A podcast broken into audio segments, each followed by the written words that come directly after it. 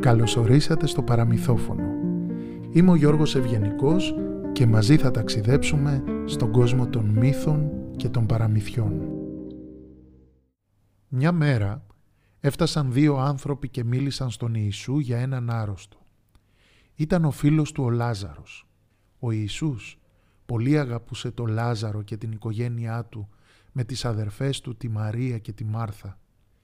Οι άνθρωποι λοιπόν του είπαν «Κύριε, αυτός που τόσο αγαπάς είναι άρρωστος». Και ο Ιησούς ήρεμος τους απάντησε «Η ασθένεια αυτή δεν είναι για θάνατο, αλλά για να φανεί η δόξα του Θεού και να δοξαστεί ο Υιός του Θεού. Με αυτή την ασθένεια θα δοθεί η ευκαιρία ένα μεγάλο θαύμα να γίνει. Και οι άνθρωποι έφυγαν, μα ο Ιησούς δεν ξεκίνησε να πάει.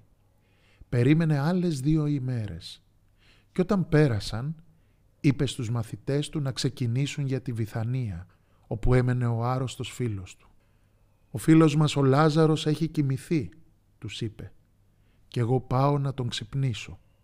Τ' άκουσαν αυτό οι μαθητές και όλοι πίστεψαν πως μιλάει για τον ύπνο που κάνουμε τα βράδια. Τότε λοιπόν ο Ιησούς τους είπε καθαρά «Ο Λάζαρος πέθανε και χαίρομαι για εσάς, γιατί αυτό θα σας κάνει να πιστέψετε ακόμη περισσότερο. Χαίρομαι γιατί δεν ήμουν εκεί όσο ήταν άρρωστος για να του δώσω την υγεία, αλλά πηγαίνω τώρα που είναι νεκρός για να τον αναστήσω και να δείτε κι εσείς ένα άλλο μεγάλο θαύμα. Ας πάμε προς Αυτόν. Φτάσανε λοιπόν στη Βιθανία όπου βρίσκονταν το σπίτι του νεκρού φίλου του. Στο σπίτι βρίσκονταν πάρα πολλοί άνθρωποι να κλάψουν για τον νεκρό και να παρηγορήσουν τις αδερφές του, τη Μαρία και τη Μάρθα. Η Μάρθα όταν είδε τον Ιησού έτρεξε κοντά του και του είπε «Κύριε, αν ήσουν εδώ, ο αδερφός μου δεν θα πέθαινε». Και με μεγάλη πίστη στα μάτια της συνέχισε «Μα ακόμη και τώρα ξέρω ότι όσα κι αν ζητήσεις από το Θεό θα σου τα δώσει».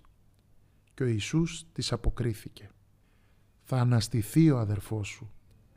Εγώ είμαι η Ανάσταση και η ζωή. Εκείνος που πιστεύει σε εμένα ακόμη και αν πεθάνει το σώμα του, θα ζήσει πνευματικά στη μακάρια ζωή και θα πάρει αναστημένο αιώνιο και άφθαρτο το σώμα του. Και ο καθένας που πιστεύει σε εμένα σε αυτή τη ζωή θα ζει αιώνια και ο θάνατός του θα είναι η γέφυρα για την αιώνια ζωή. Το πιστεύεις αυτό; Τη ρώτησε στο τέλος και εκείνη το αποκρίθηκε. Ναι Κύριε, αυτό και όλα όσα λες. Εγώ πιστεύω ότι είσαι ο Χριστός που ήρθε για να σώσει τον κόσμο, όπως λένε οι γραφές. Ο Ιησούς προχώρησε ανάμεσα στον κόσμο που θρυνούσε το χαμό του Λαζάρου. Έβλεπε τους ανθρώπους θλιμμένους, απογοητευμένους και ανάμεσά τους και τη Μαρία που του έλεγε «Κύριε, αν ήσουν εδώ, ο αδερφός μου δεν θα πέθαινε». Ο Ιησούς λυπήθηκε πολύ. Μας ζήτησε να του δείξουν πού ήταν ο νεκρός.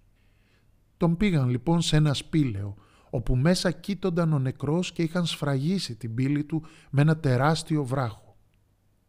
Και ο Ιησούς φώναξε «Σηκώστε αυτόν τον λίθο».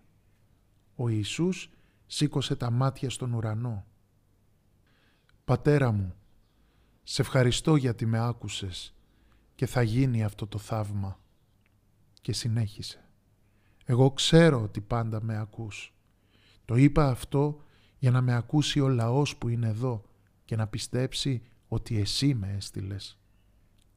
Και αφού είπε αυτά, με δυνατή φωνή φώναξε. «Λάζαρε, δεύρο έξω». Και ο νεκρός τον άκουσε και αμέσως βγήκε έξω. Τυλιγμένος ακόμη με τα σάβανα όπως ήταν, περπάτησε προς το πλήθος αναστημένος. «Βγάλτε του τα σάβανα και αφήστε τον μόνο να περπατήσει ως το σπίτι, χωρίς κανείς να τον βοηθήσει». Αυτά είπε ο Ιησούς και κίνησε να φύγει.